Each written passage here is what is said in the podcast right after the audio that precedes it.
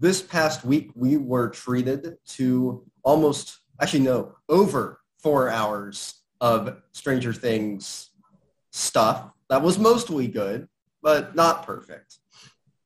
And let's just say that there are some things that Stranger Things and Disney Plus's Kenobi series could learn from each other. Hello and welcome to episode 67 of Nerdsplosion. I'm your host, John Wintroub, and with me, as always, is my co-host, Sean Clark. How are you doing today, Sean? Doing well. This last couple weeks of television has been absolutely insane with Kenobi and Stranger Things, two of the most anticipated things ever. And on top of that, still need to watch The Boys Season 3, so television has been quite insane lately, and I'm excited to talk about two very historic TV seasons. Yeah, of course, we are once again joined by Mr. Michael Manny, the CWDC hater himself. How are you doing today, Michael? I'm not a CW hater. I am a Warner Brothers hater. But I'm doing very good. Still recovering from Stranger Things and Kenobi, which both I very much enjoyed, very much loved. And yes, still very much so angry at Todd Helbig. So Todd, if you're listening to this, why have you done this to me? Yeah, but we're still on we're new Legends of Tomorrow train, even as it gets less and less plausible every week. Why is it in a different universe, Todd? Why is Superman and Lois in a different universe? Yeah. Well, that's a discussion for another day after I've seen more of Superman and Lois. But no, we had Stranger Things, but we're going to talk about that a little later. We're going to start this week's discussion with Kenobi, which we have mostly good things to say about. Before getting into the discussion, I think Kenobi is the richest writing-wise and story-wise and even character-wise of anything that we've gotten in Star Wars since The Last Jedi back in 2017. And a lot of that has to do with this show kind of piggybacking off of a lot of the ideas that we had in George Lucas's original trilogy that Rian Johnson then continued with The Last Jedi. It's very clear that the writers, as well as, yeah, the Siege of Mandalore is good, but that's the Clone Wars, Sean. The Clone Wars has always been good. And we've known about the Siege of Mandalore since, I want to say 2014, I think, was when Dave Filoni first started talking about it. You said the richest writing and content. Siege of Mandalore was 2 years after Siege of Mandalore is really good. It's just that I'm thinking live action Star Wars, I guess. Clone Wars has always been masterful. Yeah, for the most part, yeah. There's definitely a couple arcs in the earlier seasons that are just all right, but they were still trying to find their footing, and the animation budget wasn't all there, and they hadn't been working on the show that long. It's kind of how you look at most shows. Like when you go back and look at the original Star Trek or like season one of Rebels. Yeah, especially the first season of Rebels, because they were shifting to a new art style, and there were a lot of animators at Disney that had never done 3D for a television series before, as well as adjusting to the way that Lucasfilm operated on animated shows. Because I think that they kept up the same animation practices for Rebels that they used for Clone Wars, but I'm not certain on that. But no, Kenobi is what first was going to be a movie. Right? We're going to get either a movie or a trilogy of movies, and then Solo happened, and Disney got cold feet, and were scared of it failing like Solo did because they're dumb. And then The Mandalorian took off, so it became a limited series on Disney+. And I think, as much as I love the show, I think a good chunk of its issues come from the decision to have it go from being a movie to a show, because it limited the budget, so they had to work with a lot less, which oftentimes made a lot of the practical camera work not as great. But where the show really shines is the writing, as I mentioned before. particularly the dynamic between Anakin or Darth Vader and Obi-Wan, which I'm sure that Michael and Sean want to talk a little more about. Yes. What I really wanted in this show was I just wanted to see how the two of them would interact. And I wanted to see flashbacks. Mm-hmm. And dear God, in episode 5, I got exactly what I wanted. Yeah. In episode 5, we got flashbacks with Hayden and Ewan McGregor as Jedi's. It was right after Attack of the Clones, and with the way actually before Attack of the Clones. Someone pointed out that Anakin doesn't have his robot arm yet, so it's before Attack of the Clones. Oh, that's my bad. But no, okay, you're fine. So right before Attack of the Clones. But the fact that we got the flashbacks with the two of them interacting, and then it perfectly correlated with the present. Mm-hmm. Was everything I could have asked for and more. Episode 5 is the height of the show, in my opinion, mm-hmm. because of that. Yeah, it is so good.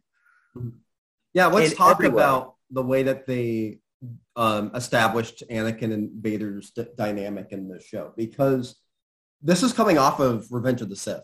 Before the show begins, the last time that Anakin and Obi-Wan saw each other was Obi-Wan leaving him for dead on Mustafar, with Obi-Wan telling him that he loved him in past tense, as in he can't love the person that Anakin has become. And Obi-Wan gets these nightmares where we clearly see him blaming himself for what happened to Anakin, thinking that he could have done more to stop Anakin from becoming Vader, right?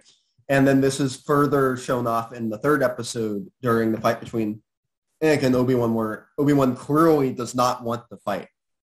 Vader is creating this whole situation, the wear Obi-Wan out, to create a confrontation, to antagonize him and destroy everything that Obi-Wan holds dear and everything that he tethers himself to the world with by constantly...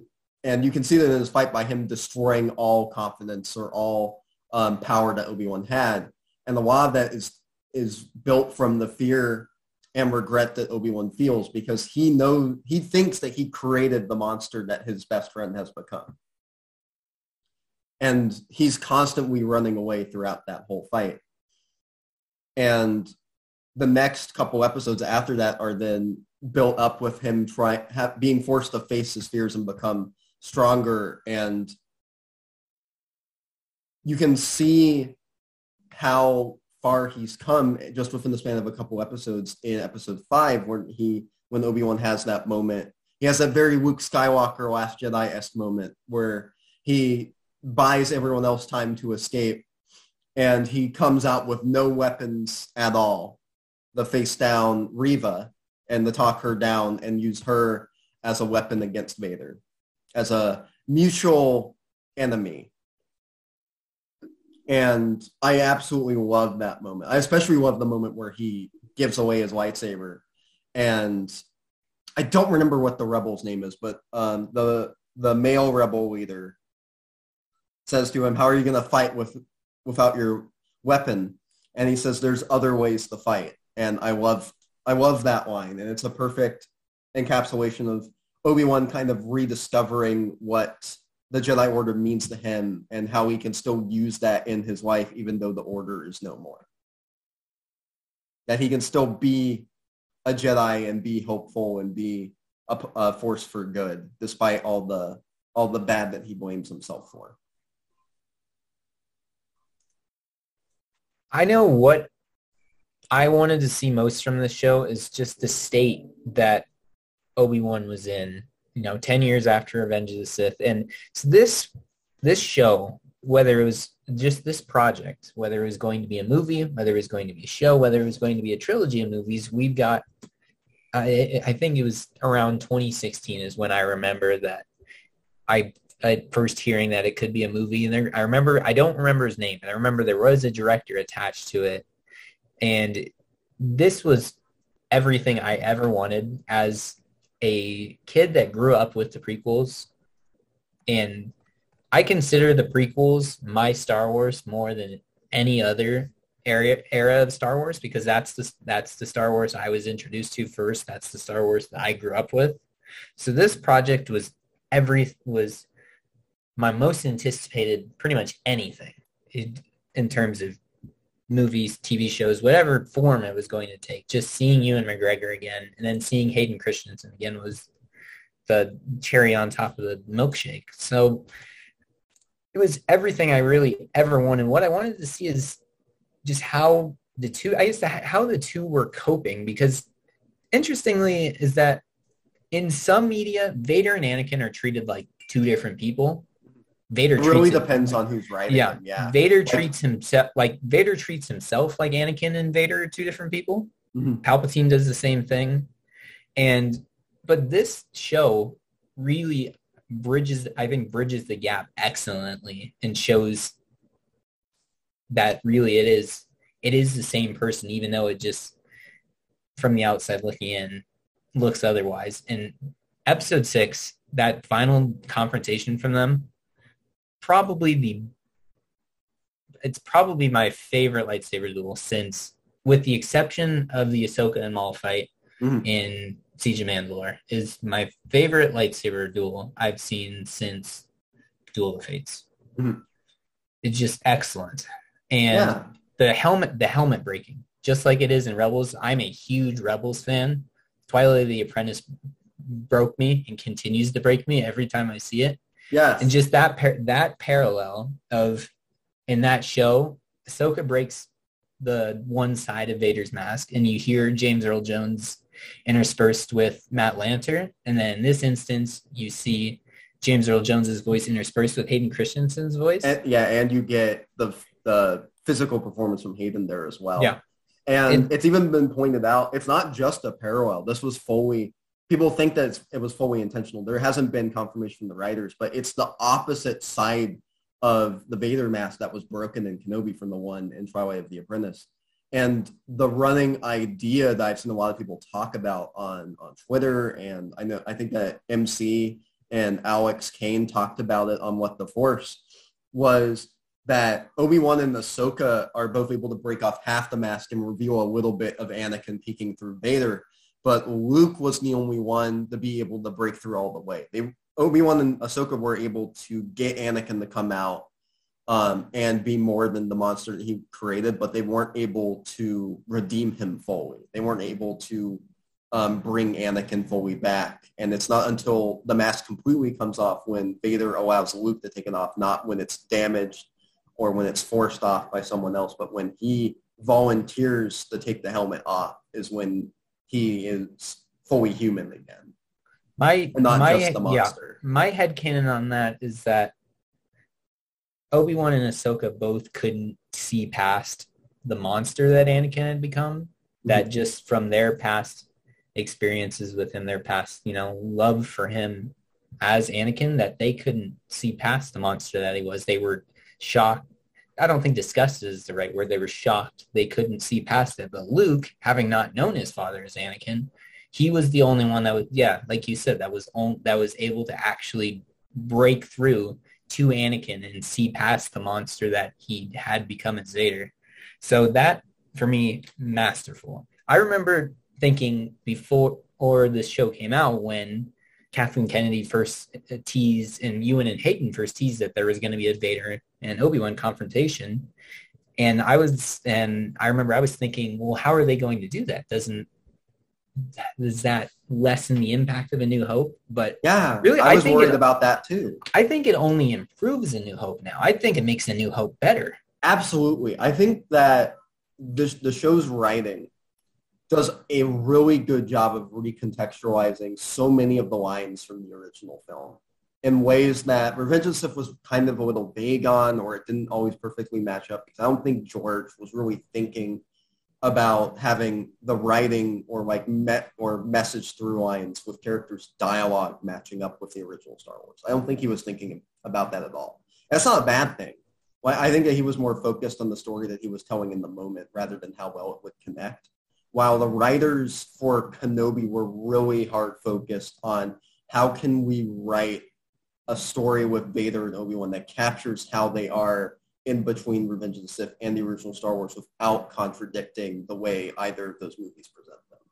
Yeah, and I love that it shows, too, even to that point, Anakin was Anakin for, I believe, 19 years, and he was Vader for 20 years. Because Vader died when he was 42? 22-ish. I think it was like 22, 23 years, something like that. I don't remember how big the time skips are in the original trilogy movies off the top of my head. I remember it's A New Hope and Empire are 3 years apart, and then Empire and Return of the Jedi are a year apart.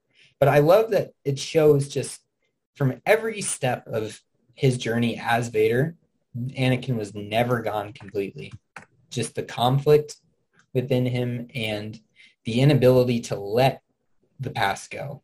Yeah, I guess absolutely. Kind of like Kylo, it just makes me think of Kylo Ren's line, the let the past die line. It just shows that Anakin's just bloodlust for Obi-Wan.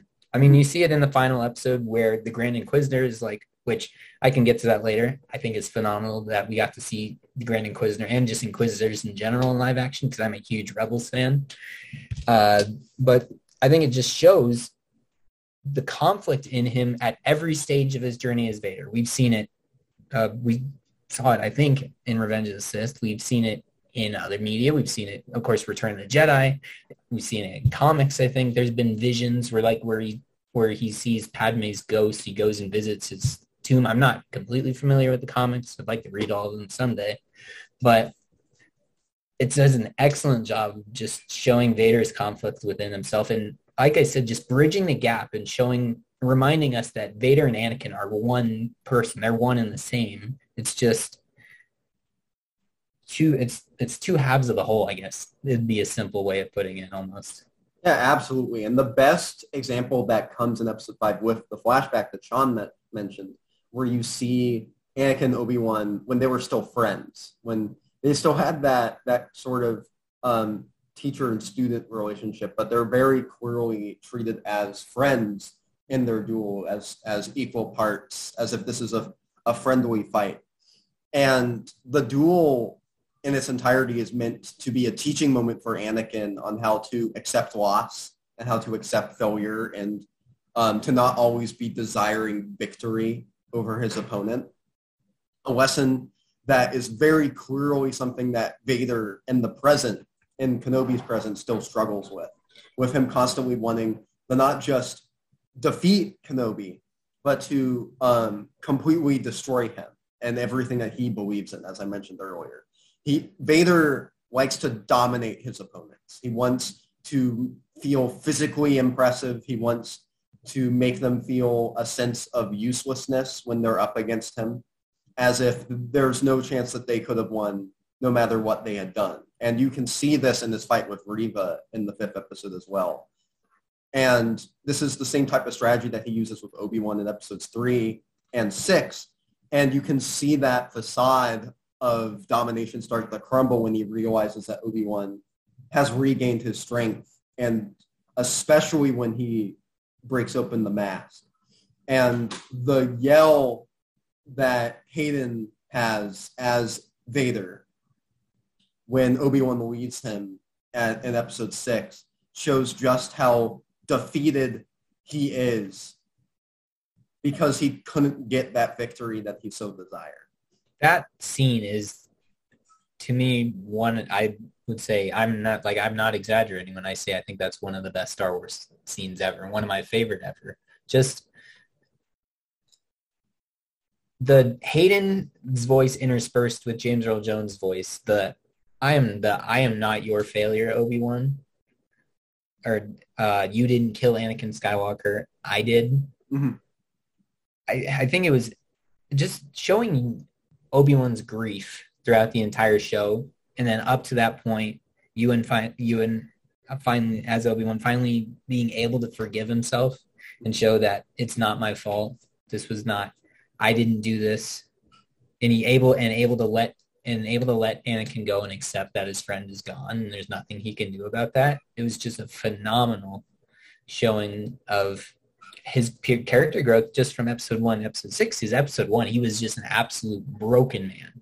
There was is the most just broken, depressed the PTSD nightmares he would get of Mustafar. I think it was just excellent, showing that Obi-Wan was able to forgive himself. And I like to think that that was Anakin peeking through just for a split second to just communicate to Obi-Wan that you can forgive yourself, Obi-Wan. This is not your fault. I made this decision. I did this to myself. And then Vader comes back out. And I want to say, I've seen screenshots of it, that when he says that, there's a blue light. Yeah. And this bouncing off his normal. Yeah. So like it's Anakin breaking through. And he says that, that I killed Anakin Skywalker, that I created this, essentially. You can see his eye turn that dark side yellow that we saw in Revenge of the Sith, with the red light hitting his helmet. Super cool. Yeah. But and you mentioned about how Vader says like I killed Anakin Skywalker, and that kind of leans into that idea that what Obi-Wan says in the original Star Wars, that Darth Vader killed Luke's father, that he killed Anakin Skywalker. And in that moment, I think Obi-Wan fully believes that. Like, he's saying that is what he believes. It is a figurative way of speaking, but it's not just meant to be comfort for Luke so that he doesn't know what actually happened to his father. It's what Obi-Wan truly believes, because that's what Anakin told him. Sorry, go ahead, Sean. One thing I want to add too is during the fight itself, while we can talk about how, you know, the visuals weren't the greatest, I understand that. But during the fight itself, you saw Obi-Wan says throughout the show, I'm not who I used to be. Mm-hmm. Well, that kind of changed when Obi-Wan grew, where he said, I will do what I must. At the start of it, the Revenge of the Sith Obi-Wan is finally coming out again, and as someone who probably will, and yes, Michael just said in the chat the stance. Obi-Wan's fighting stance that we've seen. Yeah, every appearance with the stance, and said, "I will do what I must." Like, it shows that, like, yes, he has fully realized, like, you know what, I am the Jedi Master. Yes, the last 10 years have been rough, but I have a job to do. I am still a Jedi at heart. And seeing that was so – as someone who myself champions Revenge of the Sith more than almost any person on the planet, it was so sad and satisfying to see, because at the start of the show he was a broken man. He couldn't fight. He was weak. He was weighed down by the guilt of his sins, which is why he didn't help that Jedi in the first episode. But being able to see that, it goes to show not only that Obi-Wan's return, but – Vader, like, this was a chance for Vader to really, obviously we know what happens later, but just speaking at it without the hindsight, that was Vader's chance. Obi-Wan had been rusty for 10 years. That was also a chance for Vader to really complete his mission, but Obi-Wan is the one that trained him. He knows to feel that victory. Yeah. Yes, to feel that victory. But Obi-Wan was his master all along, and even in A New Hope, Obi-Wan still wins in a way. Mm-hmm. Like Vader, no, absolutely, Vader never beat him ever, and seeing Revenge of the Sith Obi-Wan come out for this to uphold that, and with the writing make the original movie that much better. Like it's everything. It's that was the number one goal for the show when it fulfilled it. Yes, you can spend 20 minutes ripping the visuals, whatever, and that's fine. But it accomplished the goal it needed to, and that's what I'm happy about. Yeah, no, the writing again, like all of the show's strengths are its writing and its cast. And you mentioned that through line of sacrifice of Obi-Wan sacrificing himself to save Luke and Leia in the original Star Wars, and I think one of the best things we got in this show was Obi-Wan and his sort of mentorship of Leia throughout the show, like his reluctant teaching of Leia as he's forced to take care of this child that he thought he could only cause harm to before, right? that he thinks that he's no longer good enough to be a mentor figure for anyone, let alone one of Anakin's children. And you can see both Padmé and Anakin in young Leia in the show, and you can see how Obi-Wan has and Leia have affected each other over the course of the show. I mean, you see that scene in episode 6 where Obi-Wan is so close to getting defeated by Vader that he almost loses hope. And for that split moment, he remembers why he fights, why he must fight, and why he can't allow Vader to win. And that's to protect Luke and Leia.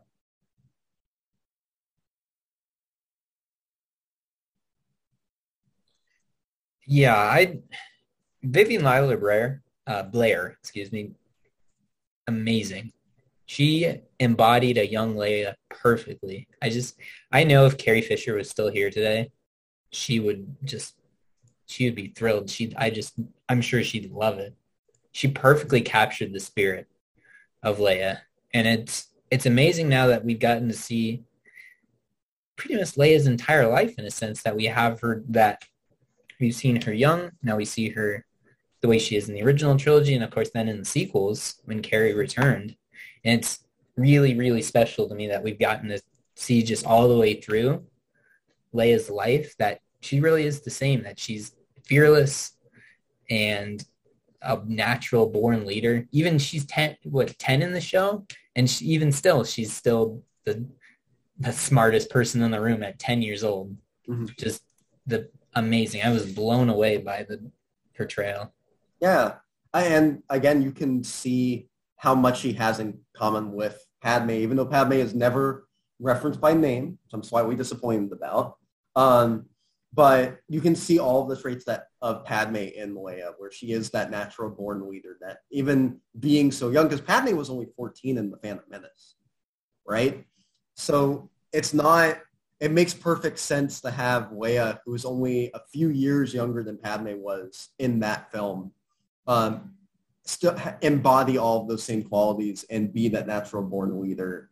And Obi-Wan even says, like, can even tell what type of person Leia is going to become, that she'll be one of the strongest figures in the rebellion. Even though she's so young now, he knows the type of person that she'll become because he's seen it. Not just in her, but in her mother when he knew her as well.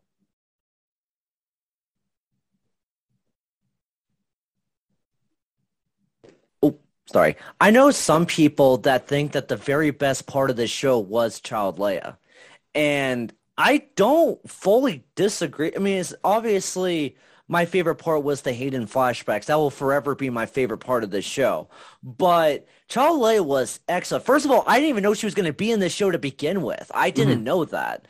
And the fact that you got a lot of time with Luke and Leia. And remember when Luke is rescuing Leia in the original movie?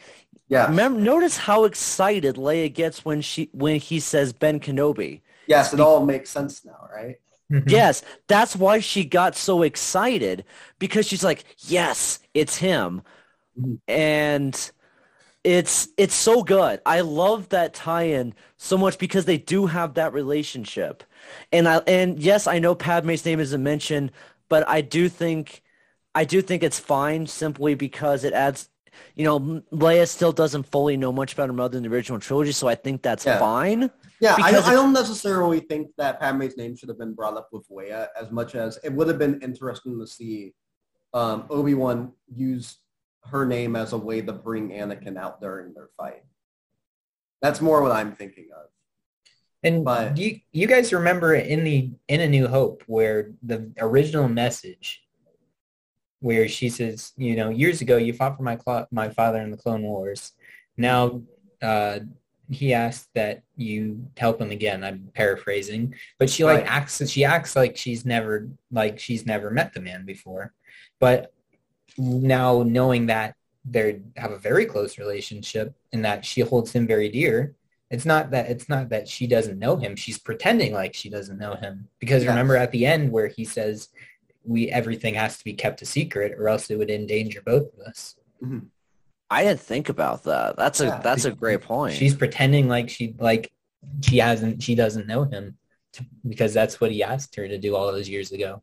Yeah. And another thing that the show presents really well, and I mentioned it a little bit earlier, is the through line of sacrifice in Star Wars, right? The idea that you die and then live on as your best self. And you do so that the next generation can then continue the fight. And you can see that continuously in Kenobi. While Tala doesn't die and become a Force ghost like Obi-Wan does, she still dies knowing that Leia and the rest of the rebellion and that Obi-Wan will keep up the fight even after she's gone. So you see her die to save Obi-Wan. And then you have Obi-Wan sacrifice himself in the original Star Wars to save Luke and Leia. And then Luke pays that sacrifice off again in The Last Jedi when he sacrifices himself to save Rey and the next generation of the Resistance. So it's this really nice through line of sacrifice to preserve the future. And yeah, while I don't love that Tala died, from a character perspective, because I feel like they could have still done a lot more, and it would have been nice for her to be able to live on post her redemption after having atoned for what she had done in the Empire. I still really like that idea of continued sacrifice and how it seemingly inspired Obi-Wan to do the same in the original Star Wars retroactively. Not to mention Leia's blaster. What's the word I'm looking for? Holster, yeah, is Tala's. Yes. That is incredible. I love that. Stuff like that never ceases to amaze me. Better just added into canon like that. That never ceases to amaze me. Yeah, it takes a really skilled writer to be able to acknowledge how a character will become, like how they are already, and be able to narratively connect that through line of this is how they get from this point in their story to the next. It's very difficult to write those in-between periods. It's very easy to write what will come next, but it's very hard to write what comes before, because you have to make it feel natural that this is how this character gets to where we already know them.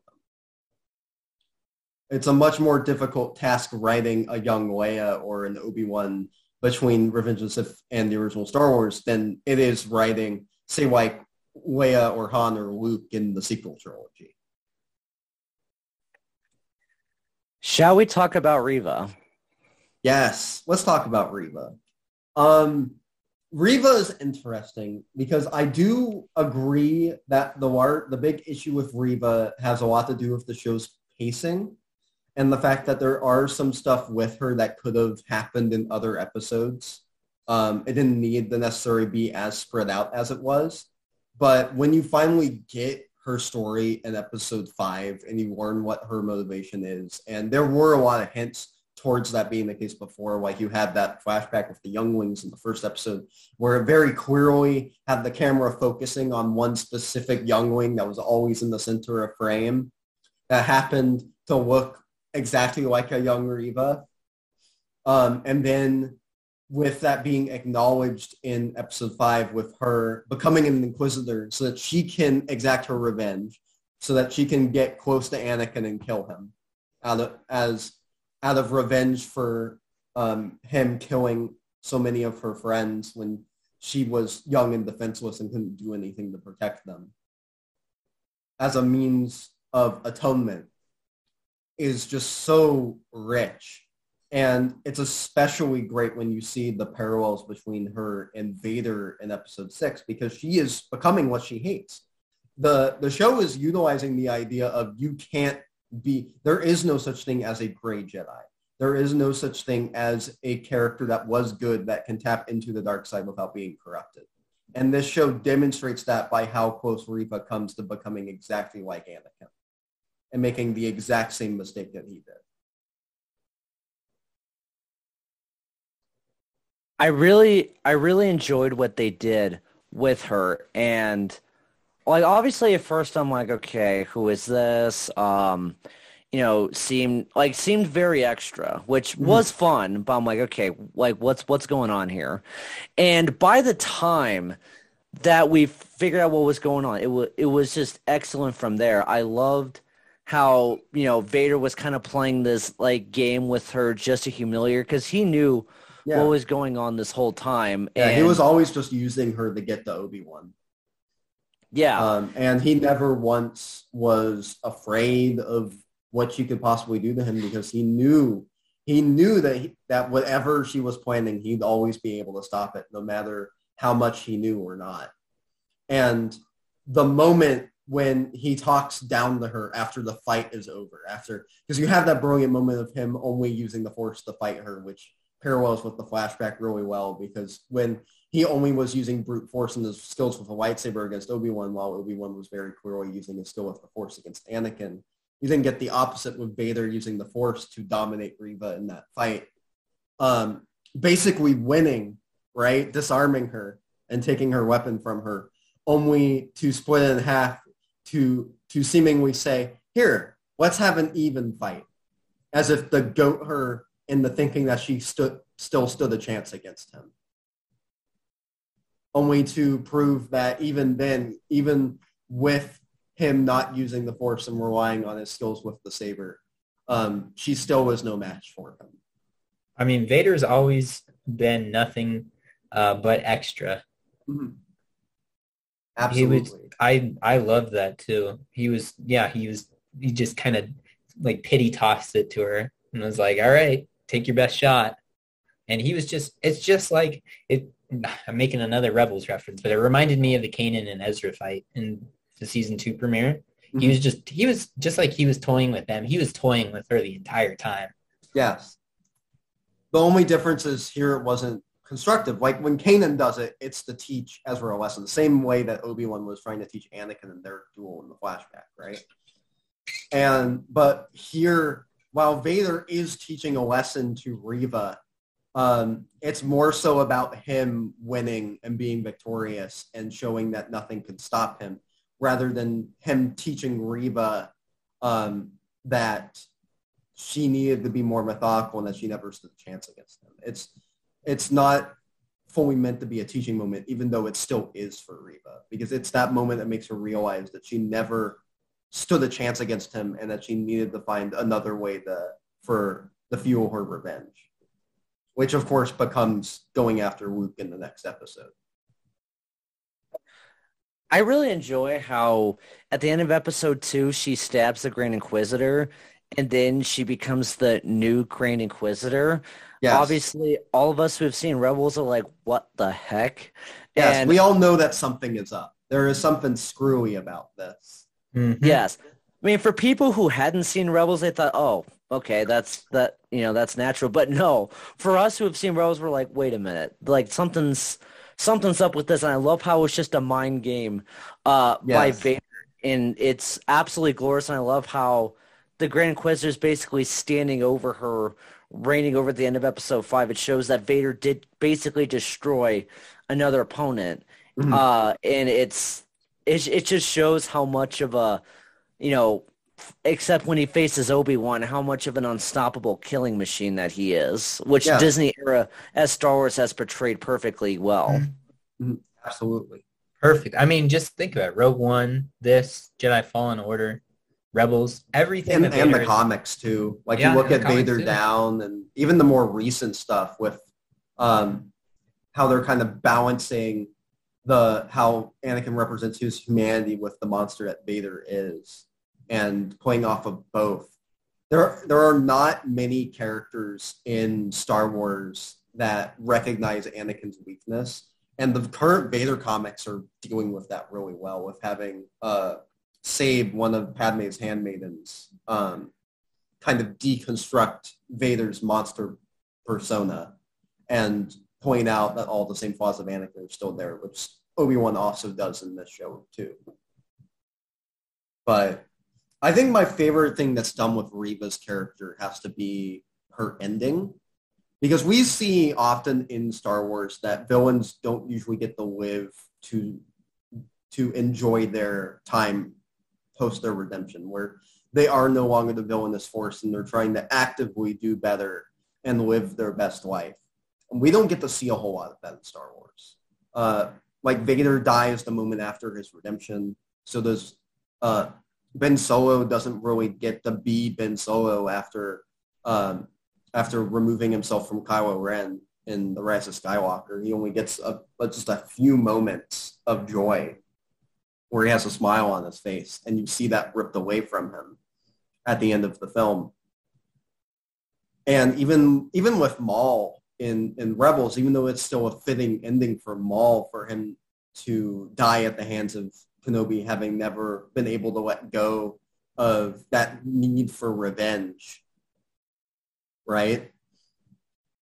It's just so refreshing to finally get a villain like Reva that we know is a victim of circumstance and is trying to do her best with the cards that she was dealt and is still choosing to be better, to not end up exactly like Anakin, like Vader. And Obi-Wan rewards that not by killing her, but by taking her saber and burying it and letting her go so that she can find who she wants to be now, that she is no longer an Inquisitor. It's fantastic. And it's the sort of arc I wish more villains in Star Wars were able to get. I 100% agree. I really thought that she was, I remember the first couple episodes, people were complaining about like how extra she was. Mm-hmm. And it seemed perfectly in character, you know, she was young. Yeah. She wanted to prove herself. She was vengeful. I really enjoyed what they did with her. And yeah, and when it gets recontextualized as her acting, right, as her trying to seem more evil and menacing than she actually is. And just, yeah, to see that, you know, Vader was 15 steps ahead of her the entire time. Just a masterclass.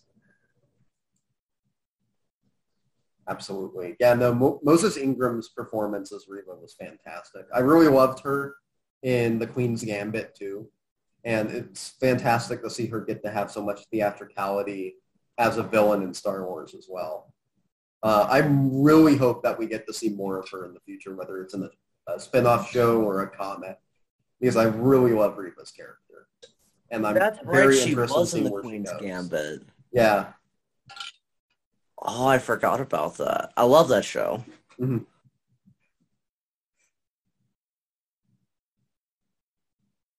But no, and I guess the last thing I will say is I'm so glad that we got Hayden back for the show, because seeing him actually be given a quality script to read from is everything I've ever wanted.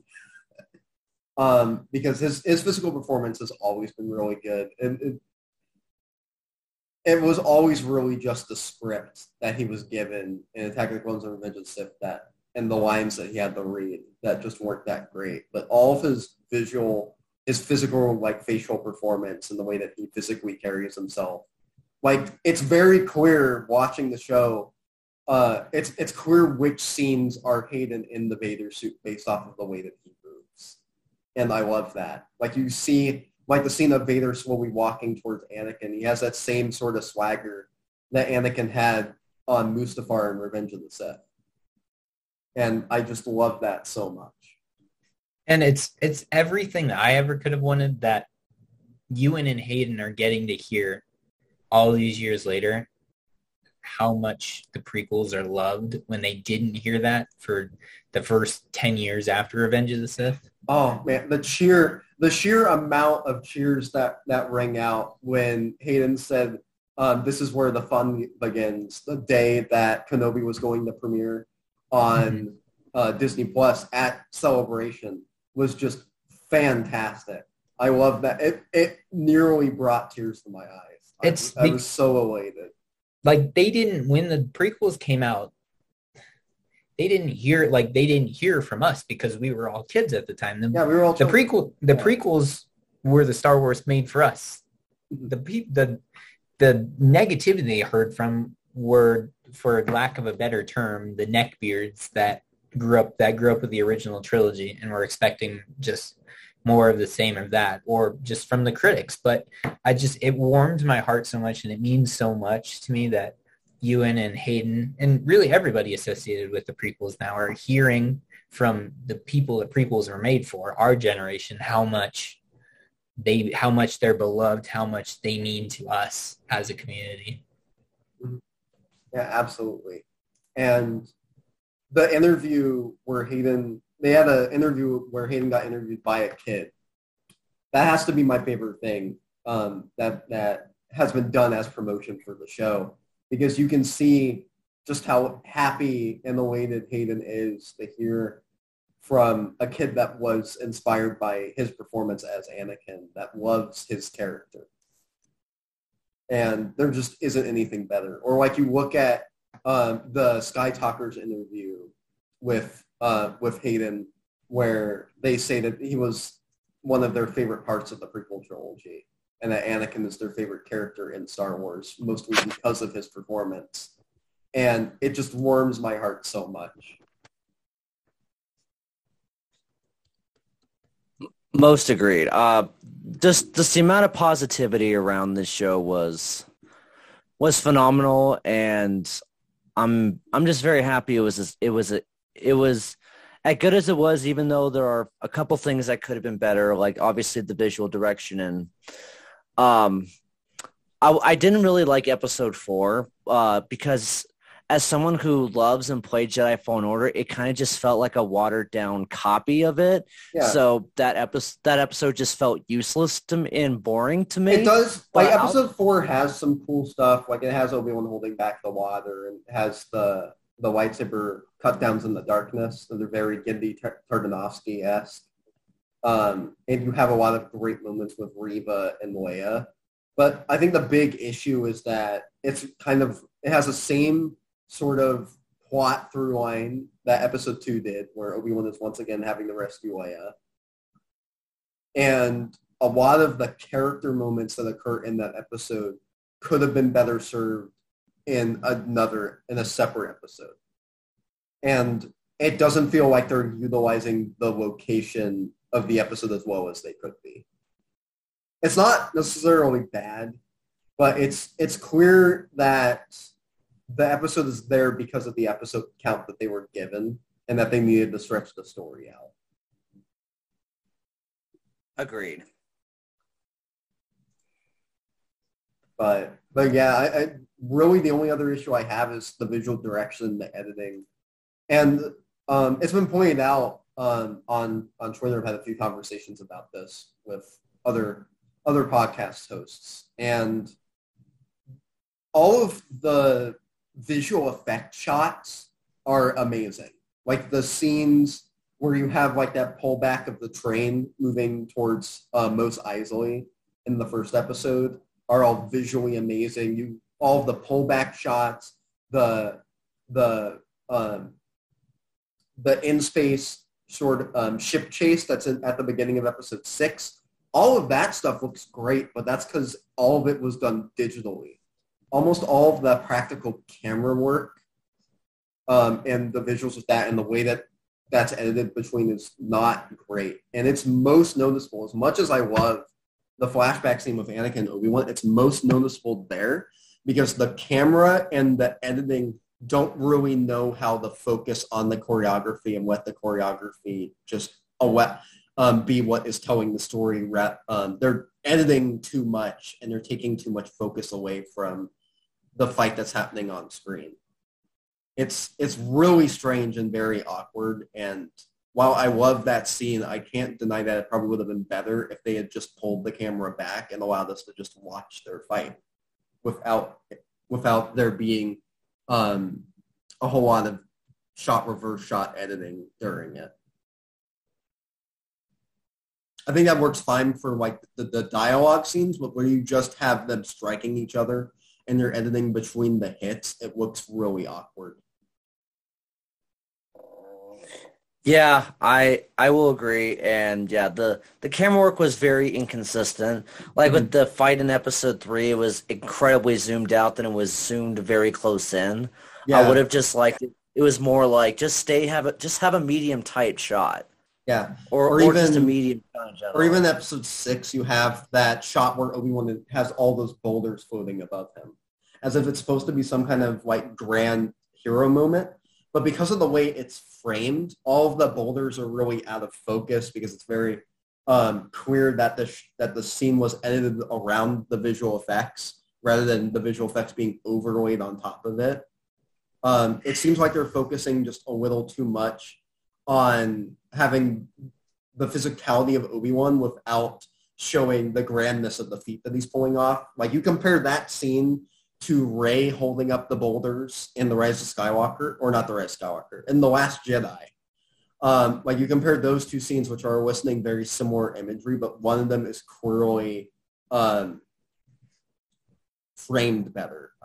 That's not the word I'm looking for, but it's the way that all of the objects in frame are put together make it feel more imposing and triumphant than the scene with Obi-Wan and Kenobi, even though they're both eliciting the same sort of messaging or meaning.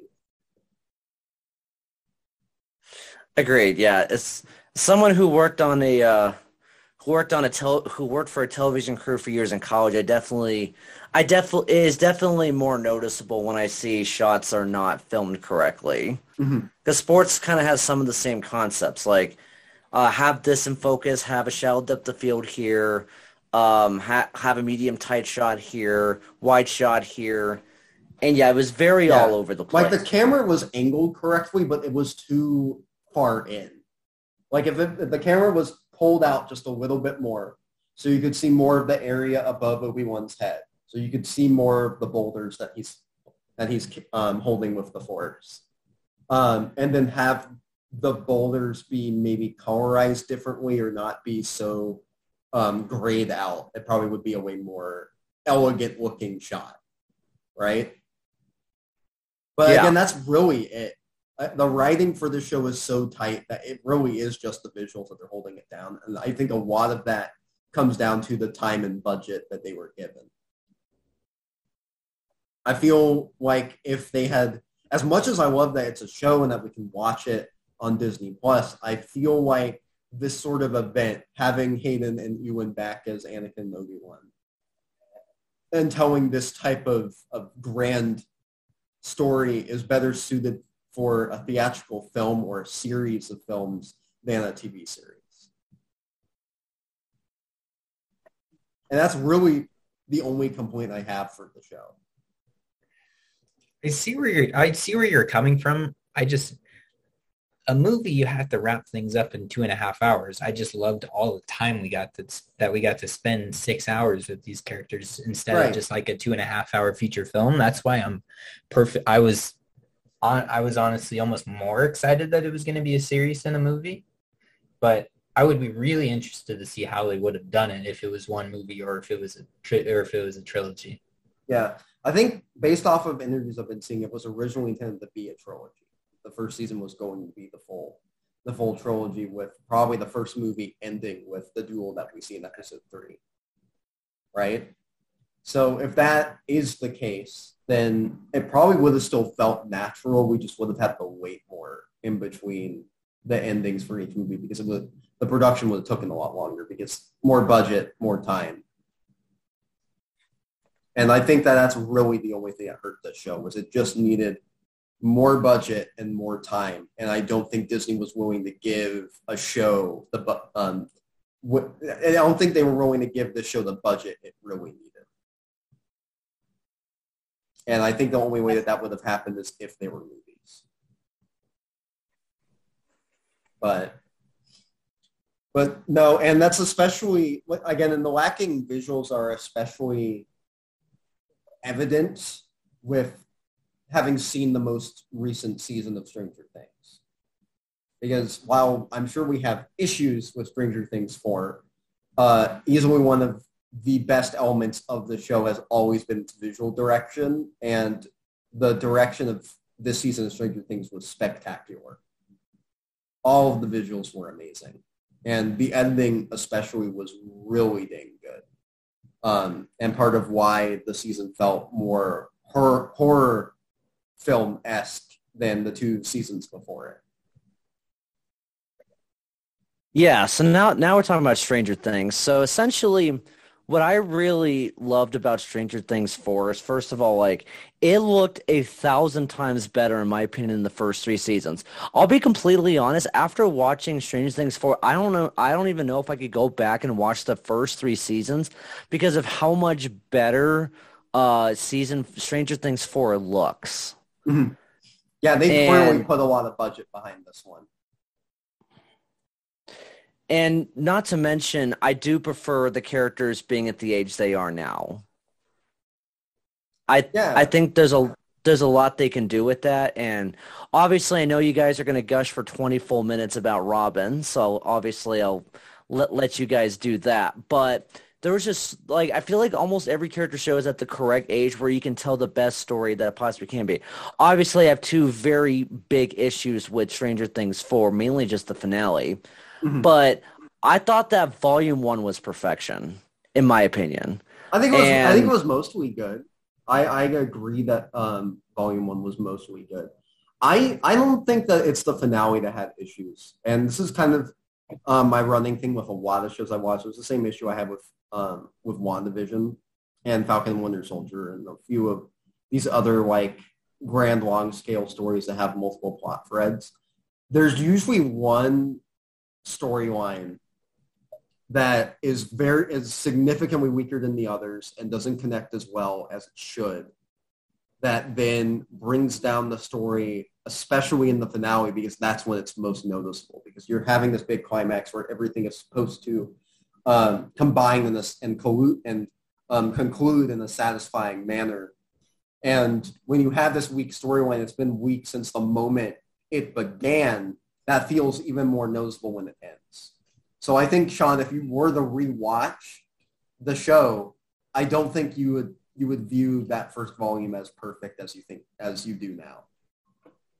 Well, that's because I don't really agree with Russia being weak, though. I thought in some way, I thought it was better than the California storyline, in my opinion. Yeah, I would. Oh, I'd agree with that too. The California storyline was my least favorite. Yeah, completely. What was great about Russia was, first of all, Hopper and his companion, like, in this situation, I thought was very interesting. I mean, it's entertaining. The Russia stuff is entertaining. Like, I'm not going to say it isn't, and it's acted really well, and the visuals are good. My problem with the Russia stuff is it doesn't connect well enough with the rest of the show, and it's the biggest reason why each episode is over an hour long, because there aren't as many through lines, and all the characters in it feel very disconnected from everything else going on in the story. In a vacuum, if it was its own season, the Russia stuff would be great.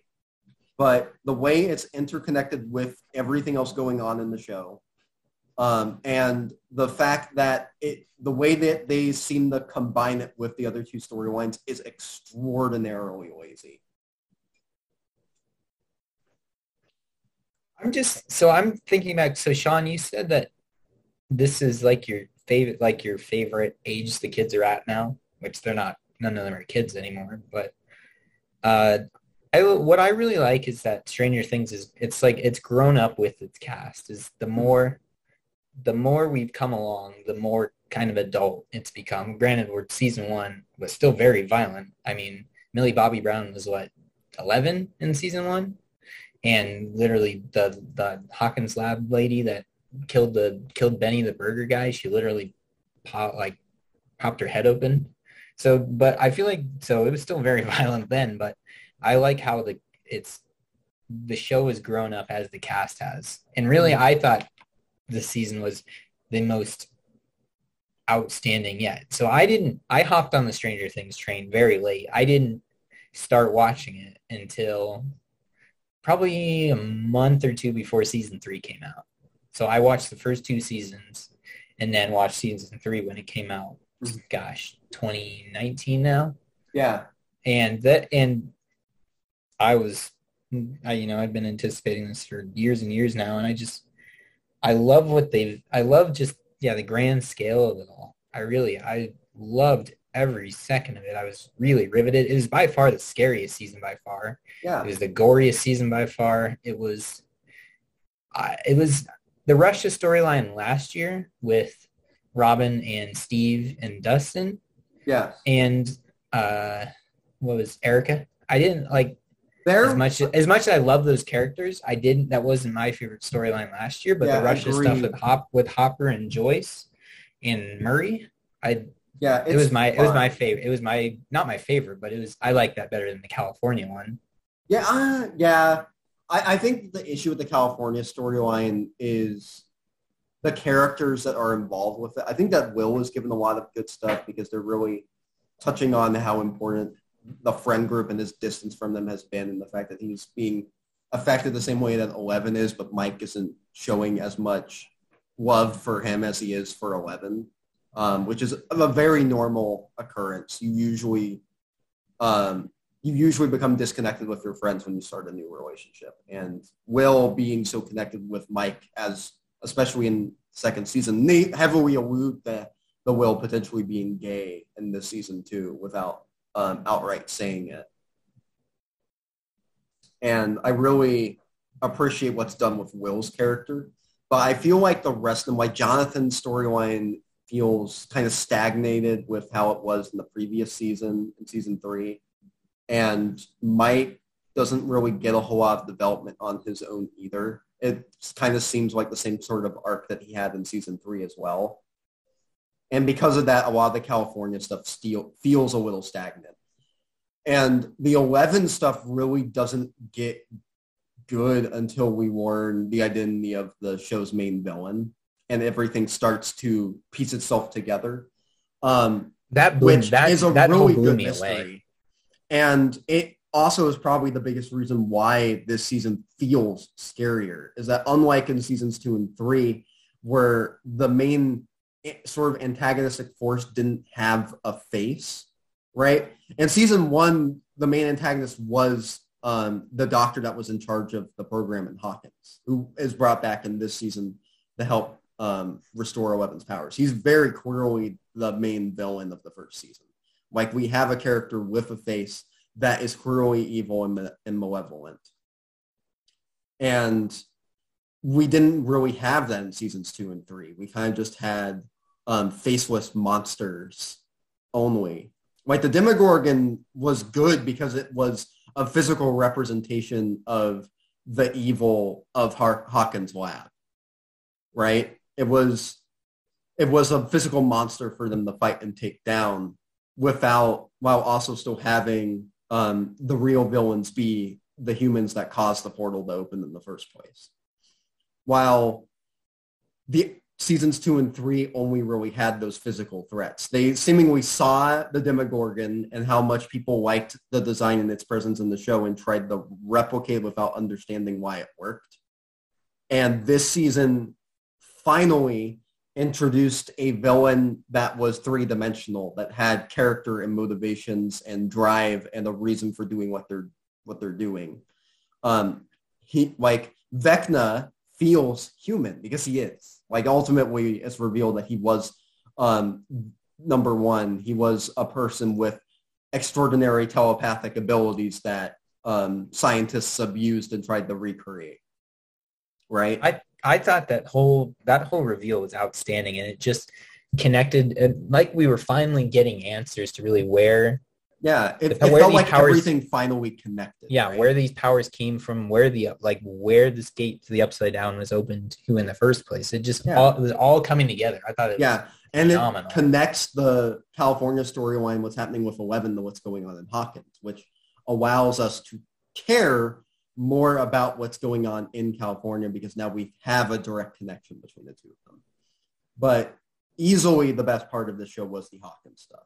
Yeah. I think that if they hadn't taken Eleven and Will and moved them to California at the end of season 3, and if they kept Hopper dead, I think this show probably would have been perfect, because then everything would have been in a central location.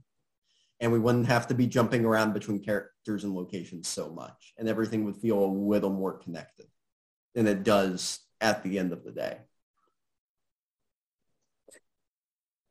And one thing I'll add to it, so you mentioned how like Hawk and everything in Hawk is by far the best, and yes, it goes to show. I mean, and let's be honest here. The real reason for that, and that is Steve. Steve, I mean, it's partially Steve. I wouldn't say it's only Steve. I mean, all of my favorite characters are in Hawkins. Yeah, I think it has as much as I adore. I think it has more to do with the fact that Hawkins is the heart of this show, and it's the location that we've had since the first season. We've grown attached to it over the course of these seasons. And Steve feels like what Hawkins should be, as in it's a town of people stuck in their ways that need to grow and become more open-minded and be aware that there's so much more going on in the world than just their average, ordinary lives. And that's sort of the arc that Steve has had, and most of the older members of the cast have had, because Robin had the same thing in season 3, and so did Nancy in season 1. But Steve is the best representation of it because of how much he grew from where he started to where he is now, four seasons later. He's by far experienced the most amount of growth in the show, and he's learning to be open-minded towards so many people that he probably would have never interacted with in season 1. The coming out scene with Robin and Steve in season 3 is still my favorite, probably one, if not my favorite scene in the show. Mm-hmm. Just it shows Steve's growth that in season 1 he would have not have. It would have been a much different conversation. That right when Steve says, why are you what's the girl that Robin had a crush on originally that sang the national anthem? I don't remember her name, but he immediately accept, like, he was pouring his heart out to Robin, and then Robin comes out, and then he immediately accepts that, and then instead of being super pissy about it, he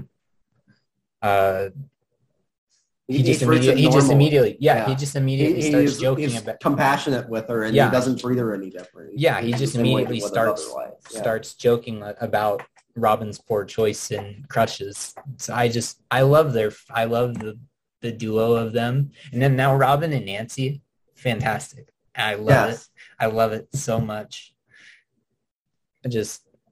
Yeah, a masterclass in character development for one, Joe Keery and Steve Harrington. Yeah, and of course the newest addition to the older members of the cast this season was Eddie. And Eddie, unlike everyone else, I think that Eddie embodies what they probably originally intended Jonathan to be, which was the audience surrogate for the older audience. But because of Jonathan's ill, not exactly great behavior in the first season, that kind of alienated a lot of the audience against him. Has made it hard for some of us to kind of grow the like where Jonathan's character is headed since. So they seem to go with a very different angle with Eddie. And Eddie is very clearly designed to be the audience surrogate for this season. Like with a lot of the previous seasons, like with how Robin is treated in season 3, he's meant to be the new character that's experiencing all of the horror for the first time. And he's very clearly afraid and scared and frightened by all of it. His whole character arc is symbolized by that D&D scene in the first episode of this season, where he's the dungeon master and he's telling the rest of the group that they need to run away, that they're not going to win against and defeat Vecna, the fictional Vecna, not the one in the show, right? The D&D one. That they need to run away because there's no chance of victory for them. And that whole scene symbolizes the arc that Eddie goes through in this season, where he goes from running away from the death of his friend at the end of the first episode to choosing to stand his ground and fight back alongside Dustin at the end of the season. Also, the Duffer Brothers, they made mention that they wish they didn't kill Chrissy off because then they saw how much chemistry the two of them had. I wish that they hadn't killed Chrissy off either. I know, because I just... she's great, and I would have loved time that we saw her, would have been done with her and Eddie. I really wish that neither of them died. That's my thing. That's probably my biggest problem with the season is the choice to kill Eddie off. Because, again, he's the audience surrogate character. He's the one that clearly is most like the older audience watching the show. He's a huge nerd.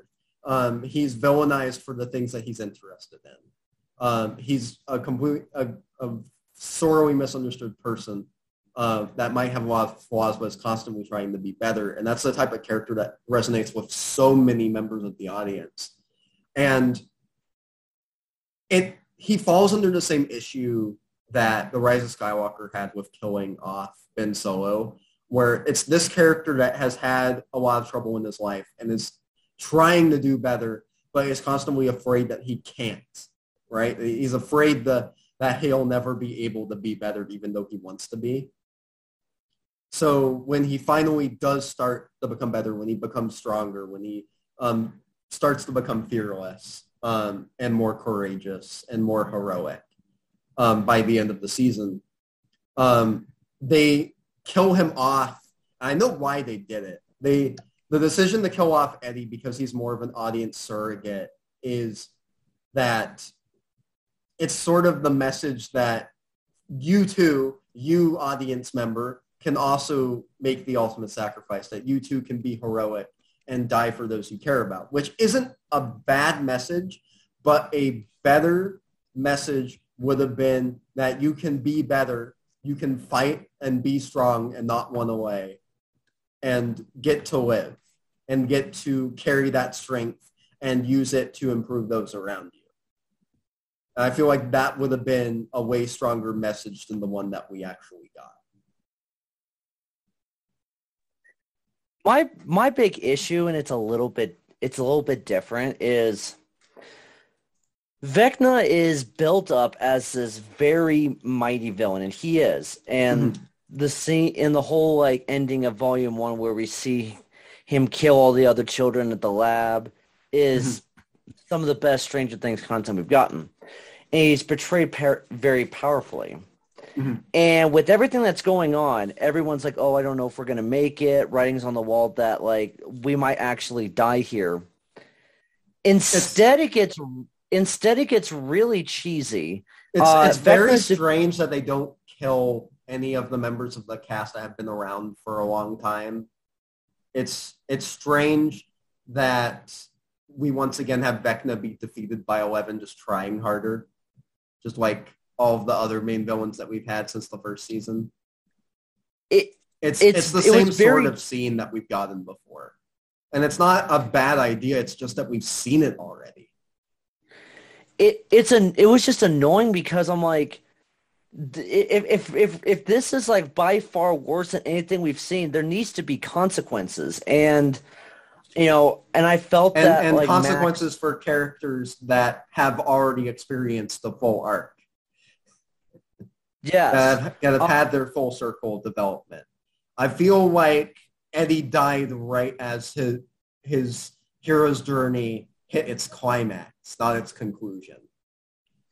And it seems it seemed like the writing was on the... I'm sorry, Sean. It seemed like the writing was on the wall for Steve, if I'm being honest, when he was talking about the motorhome and 6 kids stream to Nancy, and then he confessed that he always loved her, and that just him fully embracing his role as a mom of 6 kids. Yeah, I don't know what more they could do with Steve.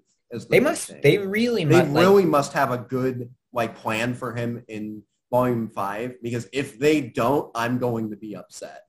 Yeah. Because it kind of feels similar to what was done with Hopper this season. Because Hopper didn't really experience any new development that he didn't have in the 3rd season either. And most of the development that he had in Russia was off-screen.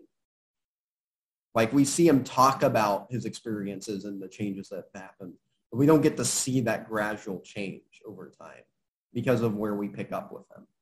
And I'm very worried that Steve's going to be written similarly that Hopper was in this season. in the next one. Considering that, in my opinion, he's the best character in the show, they bet season 5 better not be lackluster for him, because the way Steve... I mean, Steve is honestly one of the most iconic characters of this generation. Like, absolutely. He... And you can't do anything to mess up. If he would have died, that would have been, as much as it would have made me very angry because I love Steve to death, I would have been okay with it. Yeah. I would have too. I was ready for it. I was very ready for it. I didn't want it to happen, but I was very surprised. It just, it feels like if you're going to kill off any character, it probably should have been Steve. The issue with it couldn't be Robin because she still has so much more development to happen, and I feel like they're leaning more towards giving her a happy ending compared to other characters based off of the writing for her story. And you can't kill off Nancy because she needs to make up with Jonathan. And unfortunately, they're not in the same location. If they were together, if Jonathan was in Hawkins, then maybe it would have been fine to kill one of them off. But because of where they are geographically in this season, it would feel like their story hadn't wrapped up naturally. So really, if they're going to kill off any character, they should kill Steve. They should have, because every other character just didn't feel right. And again, you can tell this by the decision of the kill off Eddie, because that just didn't feel right. The problem with killing Eddie, like I would have preferred like Max to be fully dead instead of Eddie, because literally this is the 4th season in a row where you introduce a liked character in a season and then they die in the same season. It's the same thing. Yeah, it is the same thing. Yeah. Like the thing about Max being dead is I think it was the only other character that would have fully worked, because Max has been suffering. Yeah, but that's why Max being dead doesn't work, is the suffering. Because if she does die, that means that she died only getting to experience the suffering and not ever getting to be happy, to enjoy. But some of her last, the thing is though, some of her last thoughts. But just because it's in her, but making her happy in her last moments makes it worse, not better.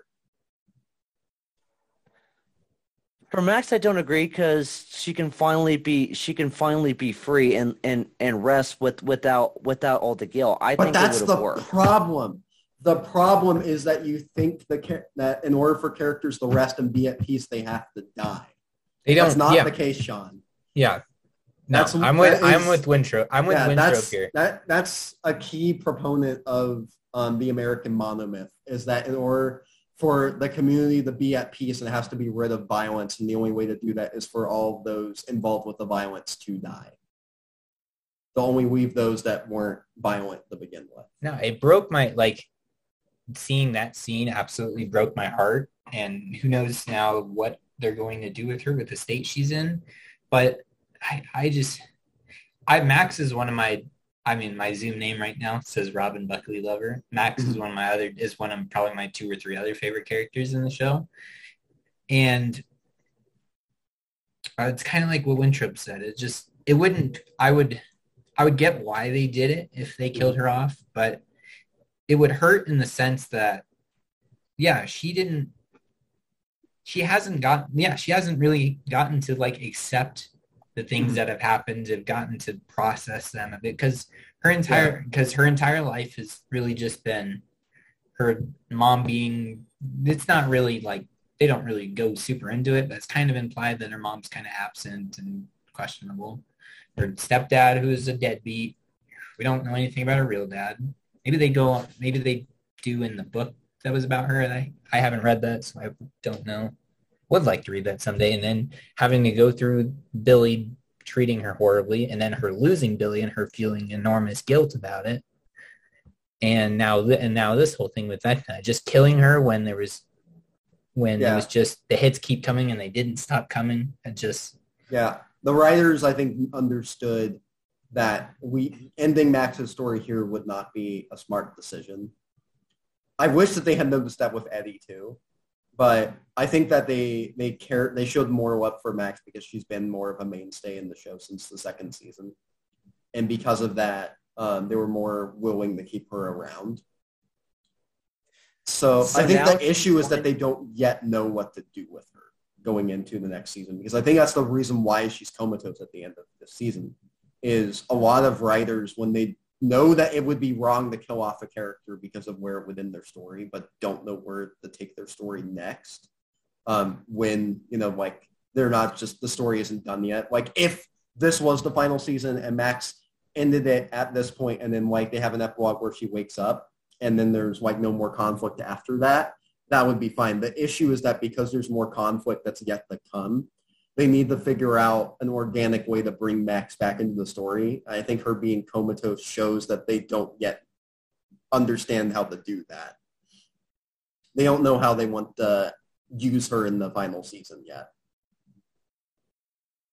I mean, I get that you guys are right about, oh, she shouldn't be dead after everything, but the problem is now it's arguably going to be even worse, because now not only is she comatose, but also for now she's right now she's blind and most likely paralyzed. Yeah, it's just gonna be even more. And but she got paralyzed due to supernatural magic and stuff. So I'm sure they could find a cure-all for that if they so wanted to, considering how fantastical the story of Stranger Things is. There's got to be something. I mean, you got to look at it, and like we talked about this on the over the phone last week when we first watched the finale. I talked about it's a very similar situation to what's done with Rem and ReZero, where this is a character that was comatose due to a supernatural reason, because the writer originally wanted to kill her off, but realized where that would end her story and that he should just keep her comatose until he figures a way to reintroduce her into the story in a way that would be meaningful for both that character and the rest of the characters around her. And I feel like that is the same thing that's being done with Max right now. So we really just have to wait and see what's done with her in the next volume. But I definitely think killing her off was the wrong decision, but we'll see whether having her be comatose was a wrong decision depending on what is done with her in the final season. Again, it's a very similar situation to as the decision to keep Steve alive, or the decision not to kill Hopper off in season 3. Season 5 better be incredible. Yeah. There's things I want to happen, but it's really just like places I want characters to end off at. Like Robin needs to have a happy ending. Please, that scene. That so the final scene with Vicky, one of the biggest W's of the year, made me cry. I want to see all of the boys together at least one last time. Like I want Mike and Will and Lucas, and Dustin together again at least one more time at the end of the season with all of them alive. I want that. I want Eleven to no longer have her powers. I want the final season to end with her just permanently no longer having her abilities, so that she no longer has any doubt of her being a monster or a human, right? Because I'm starting to be tired of them using that storyline every season. I think that would be a good way to finally end her character. I was really hoping that they were going to do that after season 3, but now she has them back. That has to be where the final season ends for me. I know they're going to kill off characters, but if they kill off anyone, it needs to be Hopper and Steve. Yeesh. Joyce has been through so much, though. Yeah. Yeah. That's an L take about Hopper. Hopper needs to live. But else can they do with his character? They've run out of things to do with him. Be married to Joyce, finally? And then just get to live happily ever after as the dad of 3 kids? I guess that could be fine, but it really depends on the way that they execute it, and I just don't see the writers of Stranger Things doing that. I want Steve to finally get his nice girlfriend that loves him for who he is, and to go be a dad of 12 kids now. I just want to see Hopper and Joyce go on a date. Like with nothing to worry about. But yeah, we'll probably get that in like the first episode of next season. What if Vecna's been connected to Will through this whole thing? What if to kill Vecna that means that also kills Will, because Will's still part of the hive mind? I feel like next season I just have a hunch. Maybe I have a hunch that Will wasn't connected to the hive mind when he wasn't in Hawkins. That connection only happened while he was in Hawkins. When he was in California, it seemed like he was perfectly fine. Yeah, I just have a hunch that. I hope that's not the case. I hope so too, because I feel like because he didn't have any visions like that while he was in California, I feel like it would be a little cheap of a writing move and wouldn't make a whole lot of sense. Well, because if that's the case, if he's only connected to the hive mind in Hawkins like we've seen, I feel like you just have to take him out of Hawkins again. Or destroy the Upside Down, which I think will be the... I think closing off all of the gates to the Upside Down and killing Vecna will be the things that will... Once again... we solve him getting those visions. Okay. Once again, Joyce has been through way too much. So yeah. I don't want to see that happen. And I want to see Will happy too. And I'd like to see him actually get this thing, like they're heavily implying Will's sexuality, but they refuse to do anything about it. Yeah, I mean, we'll see what gets done with it in the next season, right? Yeah. I think that the reason why they didn't do a whole lot with it is it's just introduced way too late in the show. Mm-hmm. Because I don't think that they really anticipated having Will be gay in the first couple seasons. I think that was a decision where they realized his chemistry with Mike in their early seasons. They saw how good their bond was in the second season. And they were trying to figure out what arc can they give Will in season 4 to make him feel more important to the story of the show than he was in season 3. And that attachment to Mike is the way they did that. Which feels natural because of the relationship that we've had established before in the show. So it's lucky that it ended up being as good as it did, considering. But we'll have to see what they do with Will in the next season. It's really just places. I don't know what they're going to do in the next season, but there's places that certain characters need to end their stories at for it to feel satisfying. And based off of what they did with Eddie, I don't have a whole lot of faith. Just don't introduce a likable character in season 5 and then have them die. Like, please don't do this for all 5 seasons. That would be boring. That's all I gotta say. Who was it in season 3? Because I'm forgetting for some reason. Season 3 was Alexei the Russian. Oh yeah, that's right. I'm still on the Justice for Barb train. Justice for Bob. Oh yeah, Justice for Barb and Justice for Bob. But then again, Justice for Eddie. But then again, if Bob doesn't die, then Joyce doesn't deal with Hopper. Yeah, that is also true. So I guess I can live with that one. As much as I loved freaking Sean Astin in Stranger Things, he was fantastic. But yeah, I'm still hung up on Barb. Rest in peace. If I was a character in Stranger Things, honestly, I'd probably be Barb. The thing with Barb is that her character, as much as the audience loves her, her character was there just to show how great the stakes were and that anyone could die. That was really the whole point of Barb's character, because she was meant to be as ordinary and normal as possible, which made her very relatable to the audience. But exactly, again, the issue with Barb's writing is that the storyline, like with Nancy, with her like trying to get over Barb's death in the second season, is only there because of how much the fans liked Barb in the first season. It doesn't... That is true. Yeah. It's one of those things in the show that just didn't really feel as natural, because it definitely felt like they were just listening and pandering to the fans with that story decision.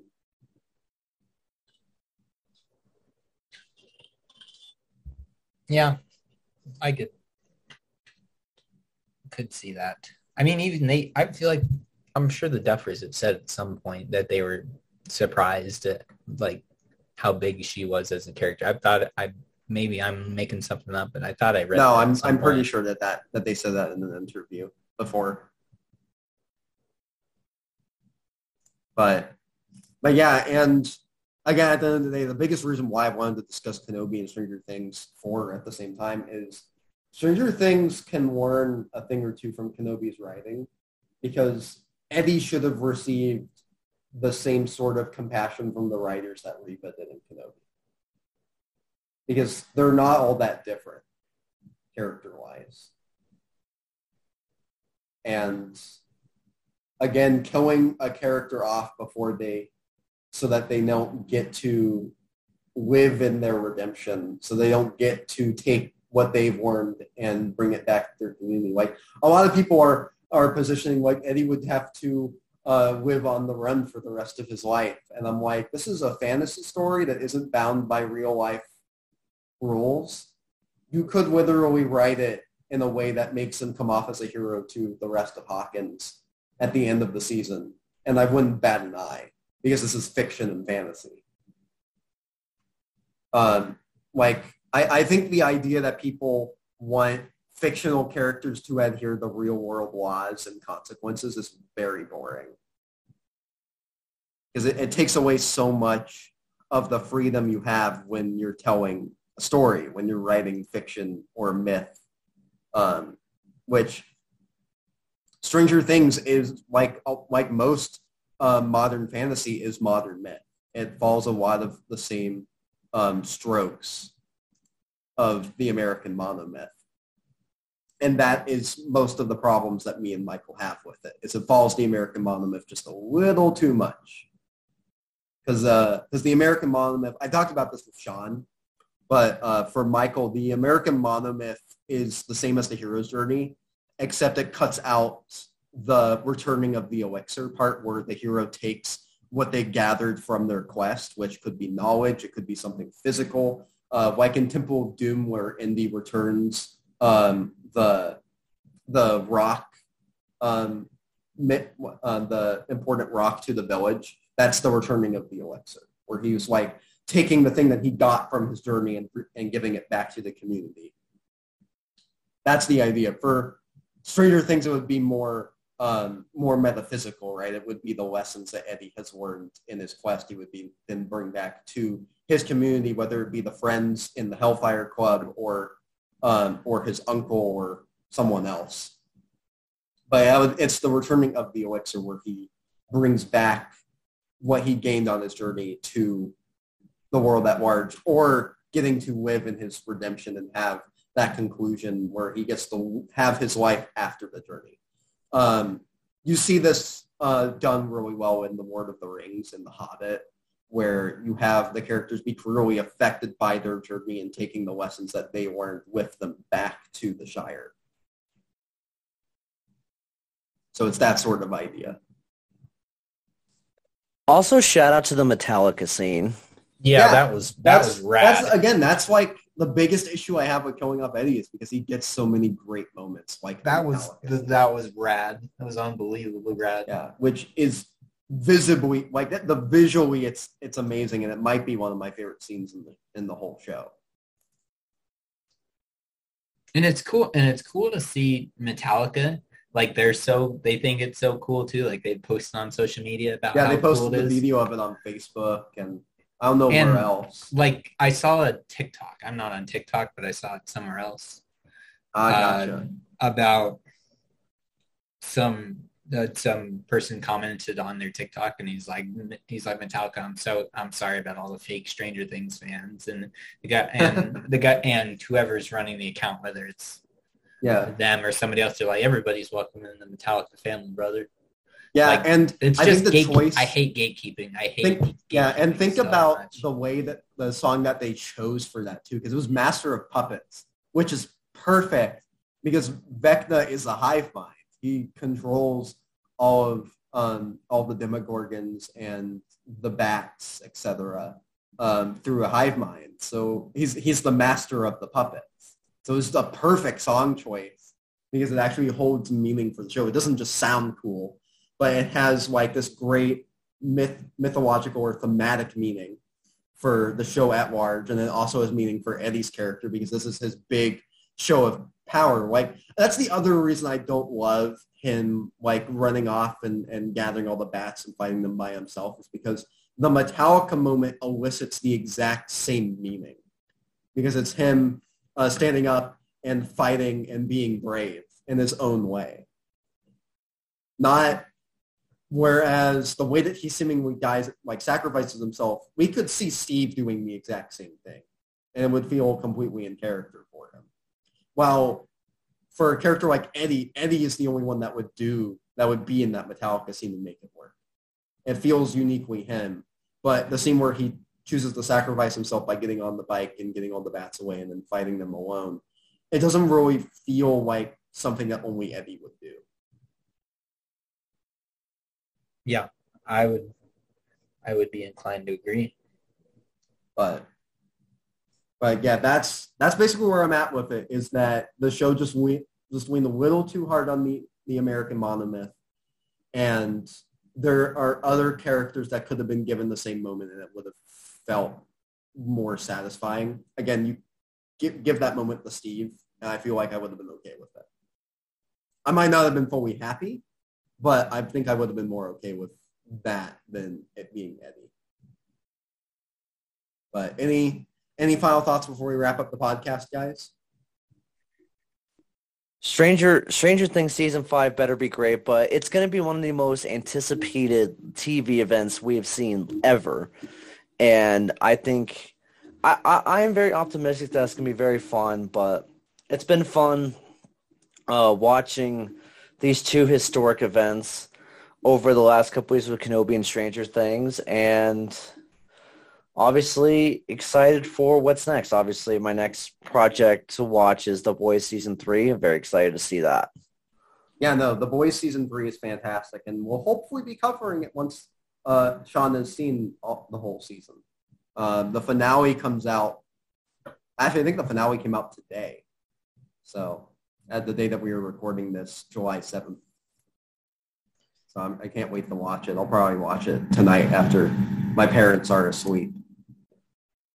For the weekend. Yeah, I'm really, I couldn't be more excited for Season 5. I'm optimistic that the Duffs are going to be able to stick the landing. I really think they will. Yeah, we'll just have to wait and see. A lot of their story decisions are kind of questionable to me, but I think that they could still be satisfying depending on what they go with. Yeah, so very excited for that. I love Stranger Things. It's very near and dear to my heart. Excited for that. I don't need to say any more about how much Kenobi means to me.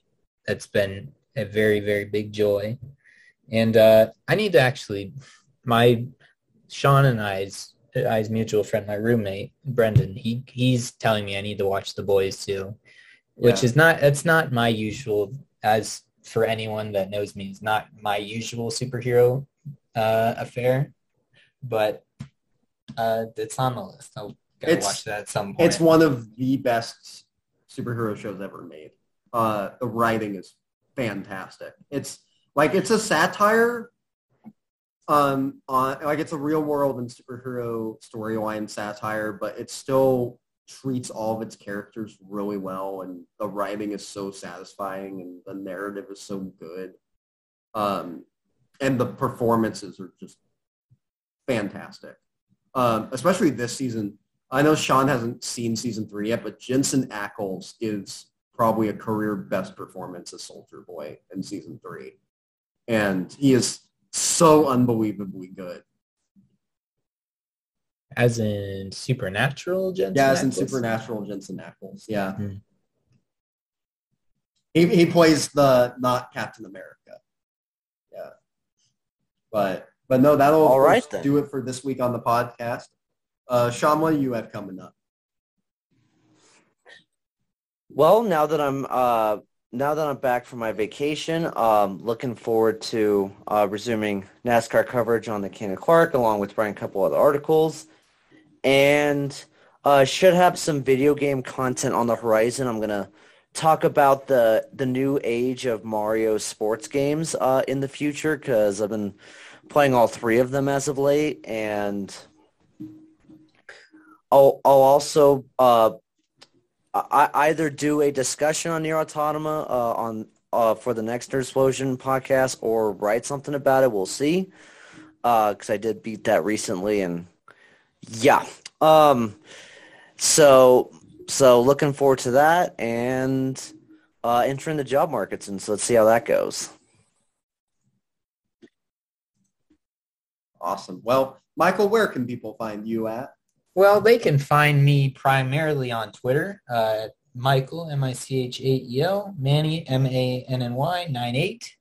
I am the co-play-by-play voice of Flagstaff Star Chasers in my day job right now. So a summer collegiate baseball team up here in the Flagstaff area, just in the middle of its first season. So people can hear our broadcast once we're live again. Got a 3-game series this week coming up against the Bay Area Force. And then also kind of once the school year resumes, you can hear me, you can see me on your TVs on NAZ Today, which is the local newscast up here, Northern Arizona's only local newscast, I like to add.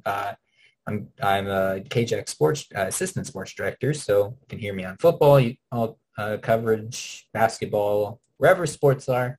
You can, up here in the Northern Arizona region, you can find me, hopefully. And also NASCAR coverage on the Camden Clark, wherever, whenever I'm available for that as well. And but it's always fun to get to come on here and talk about nerdy stuff, because I don't get to do that enough. Yeah, absolutely. It was awesome to have you once again. Yes, the next time that we cover anything Star Wars, we'll be sure to bring you back, probably for Andor, right? Yeah. That's coming up in August. We also have Miss Marvel, which it just hit its 5th episode. There's 1 episode left next week. So if you're watching that, you're welcome to come back and talk about Miss Marvel, too. I haven't yet. I haven't started that. I haven't watched Moon Knight either. I'm way behind. But no, that'll, of course, do it for this week's episode of Nerd Explosion. Thank you all for listening, and have a great rest of your day.